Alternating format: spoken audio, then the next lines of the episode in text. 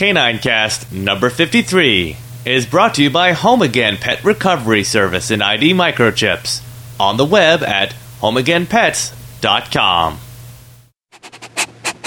It's the Canine Cast with Tara and Walter. Hi, everybody. Welcome back to the Canine Cast. This is Tara. And hello, everyone. This is Walter with your Canine Cast recap. In case you missed the last Canine Cast, Canine Cast number 52, we talked about separation anxiety in dogs and had an in depth discussion about it and solutions. Plus, we had stories about dogs watching TV and had a couple of dog news stories. In this show, we actually have a couple more interesting dog news stories because dogs have been all over the news uh, lately with different uh, things that we found that we thought that you all would enjoy. And we also have a question from a listener about dogs and catnip. So, to get us started, um, the first story that we have here, um, last time we had talked a little bit about the dogs' genomes being mapped and what that means for scientists to start working on um, hereditary diseases. And specifically, one of the diseases that they're hoping that this new research will help with is cancers. But there is another group that did another um, study with dogs and cancer. Now, this time, it didn't have to do with dogs who have cancer, but rather with dogs who are actually able to detect cancer.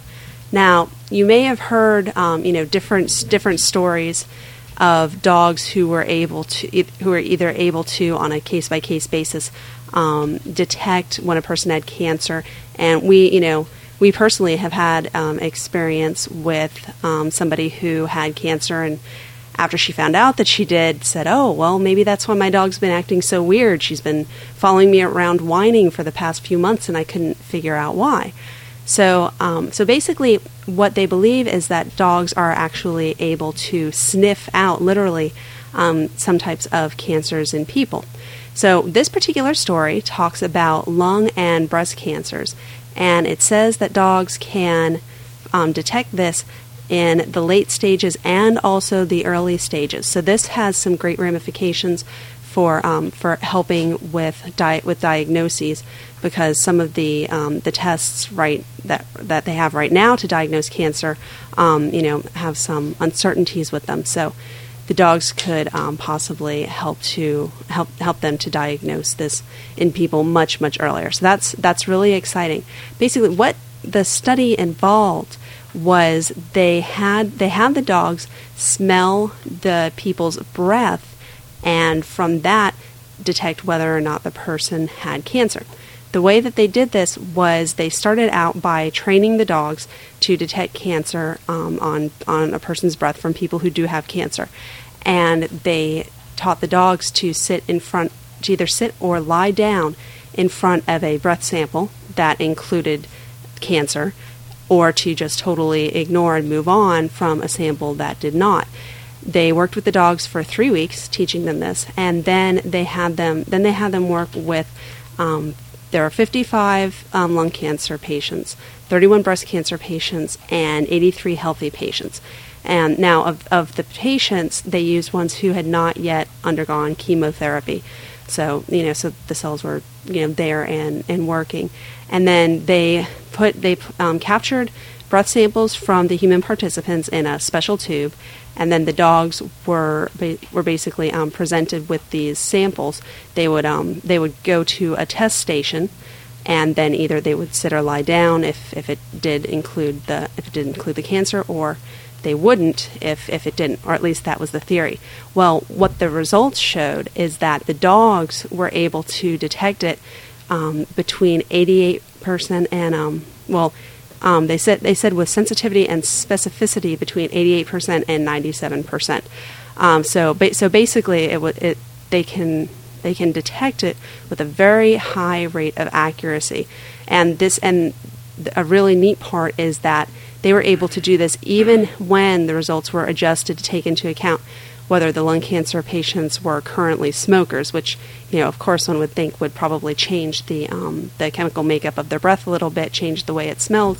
But the dogs were still able to detect the cancer um, very, very accurately in there.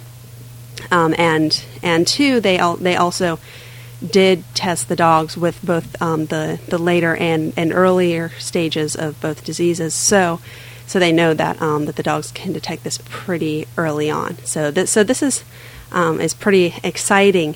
That uh, you know this like like I said, stories of, of this type of thing have been around for years, but um, but this is a study saying you know yes basically it's you know it can be believed to be true that dogs actually you know, can can detect this. Um, that they do seem to detect it through smell, since they have you know such amazing um, scent capabilities. And so that's pretty neat. That's uh, one one more way to to detect it, and um, you know, and also, you know, maybe maybe as time goes on, um, you know, that that would be may, maybe a, a slightly more pleasant way of getting diagnosed than a, or at least getting a pre-diagnosis than having to go through all of the blood work and stuff right off the bat. So um, the the research was done in California. It was documented by the BBC um, from the United Kingdom, and they say that um, it will actually be aired soon in the United States. So that'll be something that um, will be kind of neat for us all to watch for. And uh, if anybody does does hear about it um, being shown, you know, please please let us know and alert us to that, and we'll we'd love to uh, to kind of check that out and see that that research actually going on.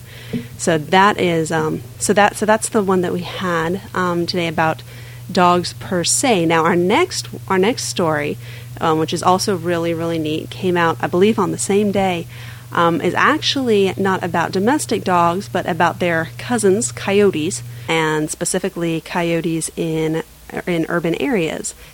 So Walter brought this to my attention. Uh, he he thought it was really neat, and I thought it was was really neat. And basically, what this is is um, it begins it begins saying scientists have long thought coyotes intently avoid cities, but a new study has found the opposite. And what this study is about is in the 1990s there were complaints about coyotes taking pets, stalking children in um, the Chicago area. So in the late 1990s, the county animal control agency hired a, a scientist to start gathering information on the coyote populations there. And this the study was originally supposed to go on um, just for a year. It began in 2000, but it's still it's still going on six years later because the information that they found was so very surprising that their um, basically their project kept being renewed each year. So um, just to give you an idea of some of the of some of the things that they've found that are that are really neat are um, that that first of all the coyote populations in this in this urban area are much much larger than expected.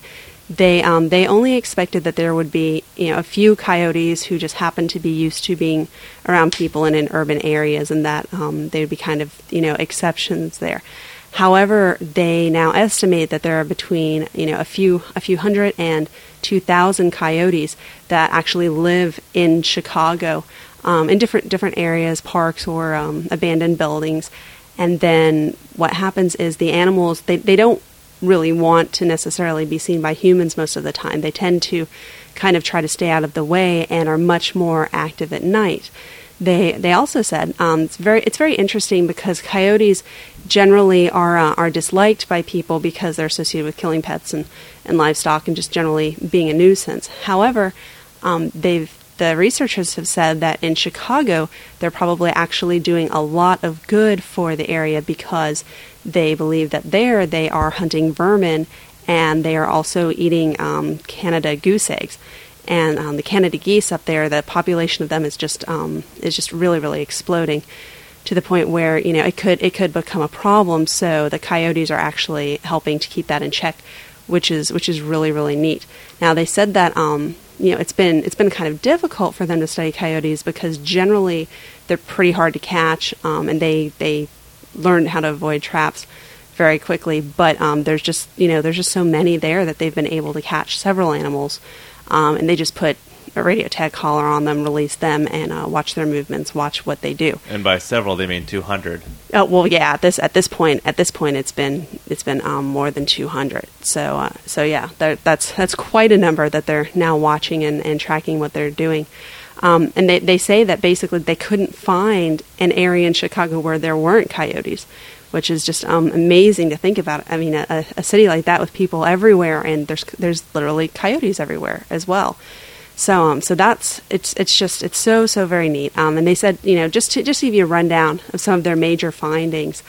Um, that um, as I as I um, brought up, they're they're hoping to curb the Canada goose populations and the vermin populations, which um, they consider to be a real a really really good thing, especially in this metropolitan area.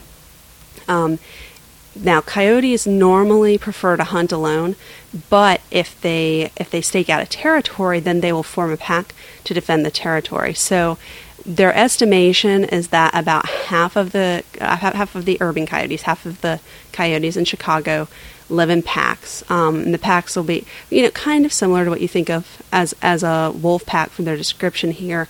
Um, five or six adults and whatever pups were born that year the packs will have a territory of about five to ten square miles, which is much, much smaller um, than the area that uh, a rural coyote pack would have.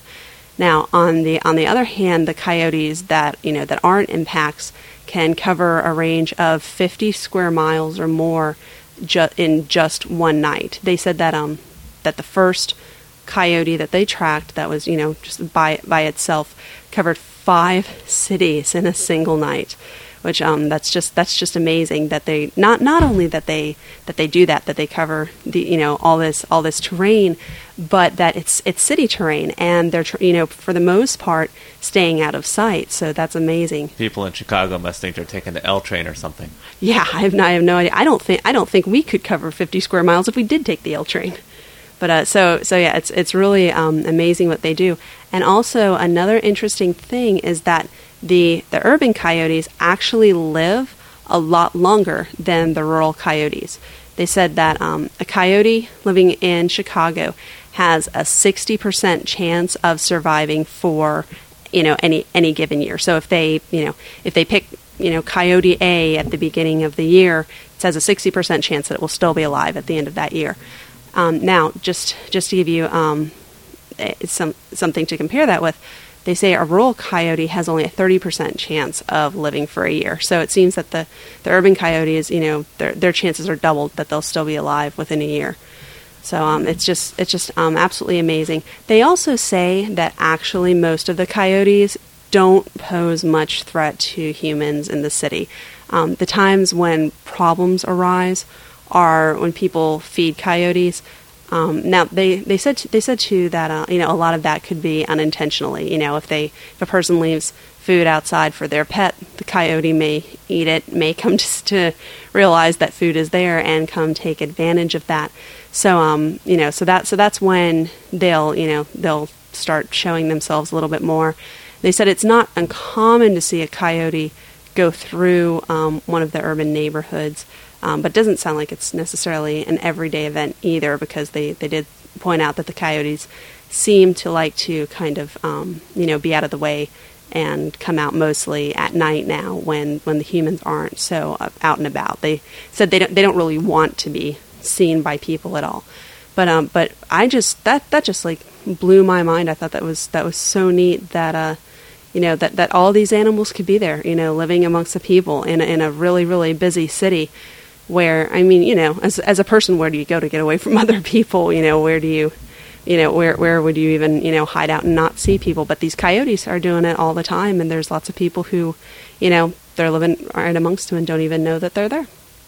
So it's it's also kind of neat because, you know, as as it is an animal that's that's normally somewhat uh, you know disliked and, and considered to cause some havoc that in this particular area it uh, it does just the opposite, kind of stays out of sight, and the things that it that it does do for the area tend to be beneficial. So, thought that was pretty cool. Thanks for for sending that my way, Walter, so I can opine on it.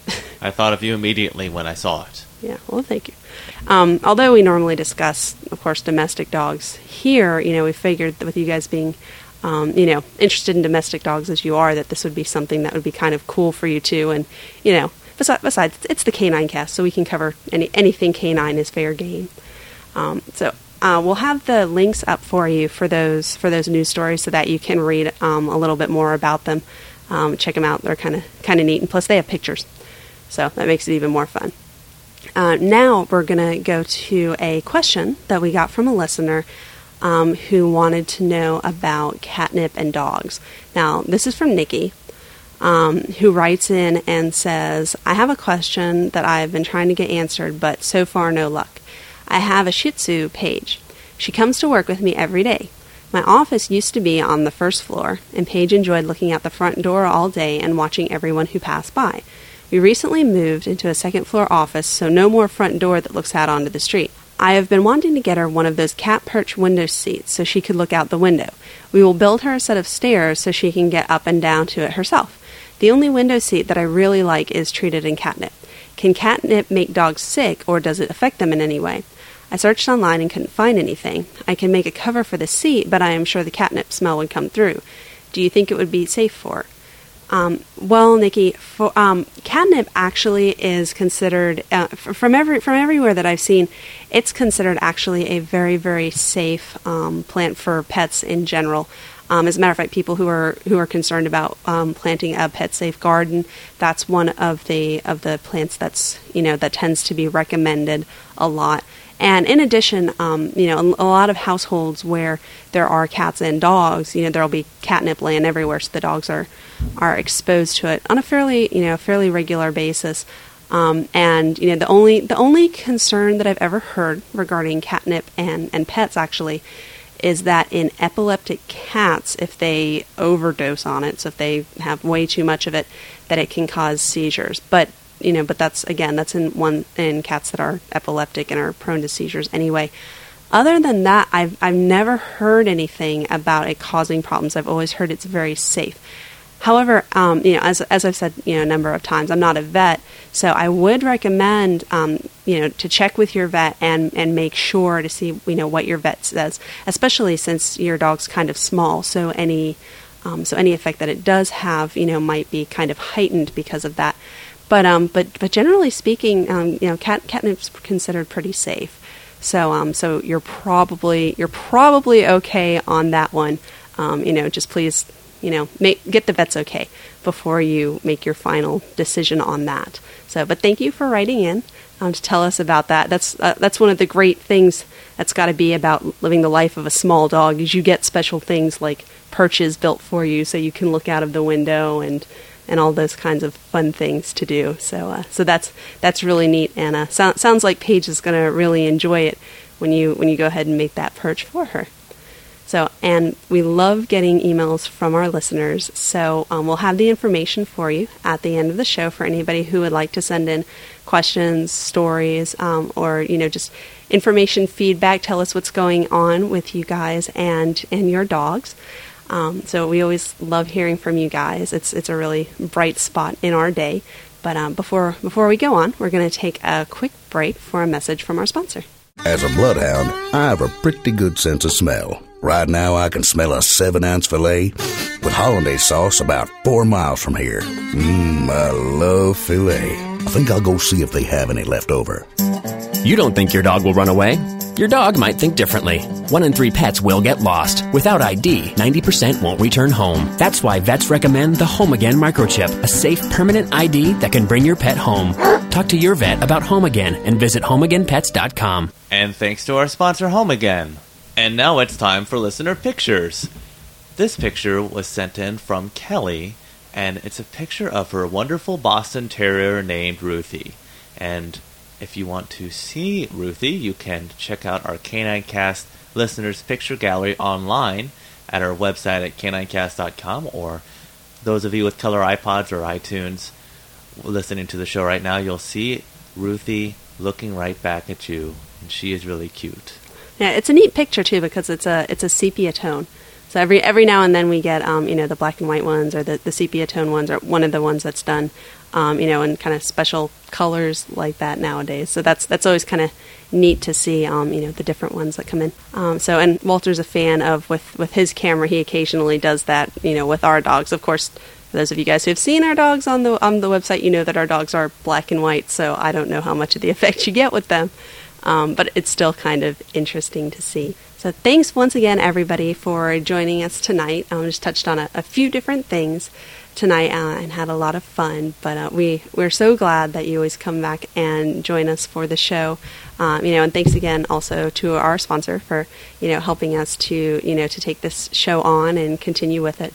Um, you know, and that and that of course happens because of the support of all of our listeners. So we really, really appreciate it, and we look forward to hearing from you in um, your emails and your voicemails. And for for that, we're going to say goodnight. Until next time, if you haven't already, please remember to spay or neuter your dog. It's the best thing you can do for your furry friend. If you have a question for Tara or a comment about Canine Cast, please send an email to caninecast at gmail.com. Or you can leave a voicemail at 206 338 DOGS. And you can leave a comment on our website at caninecast.com.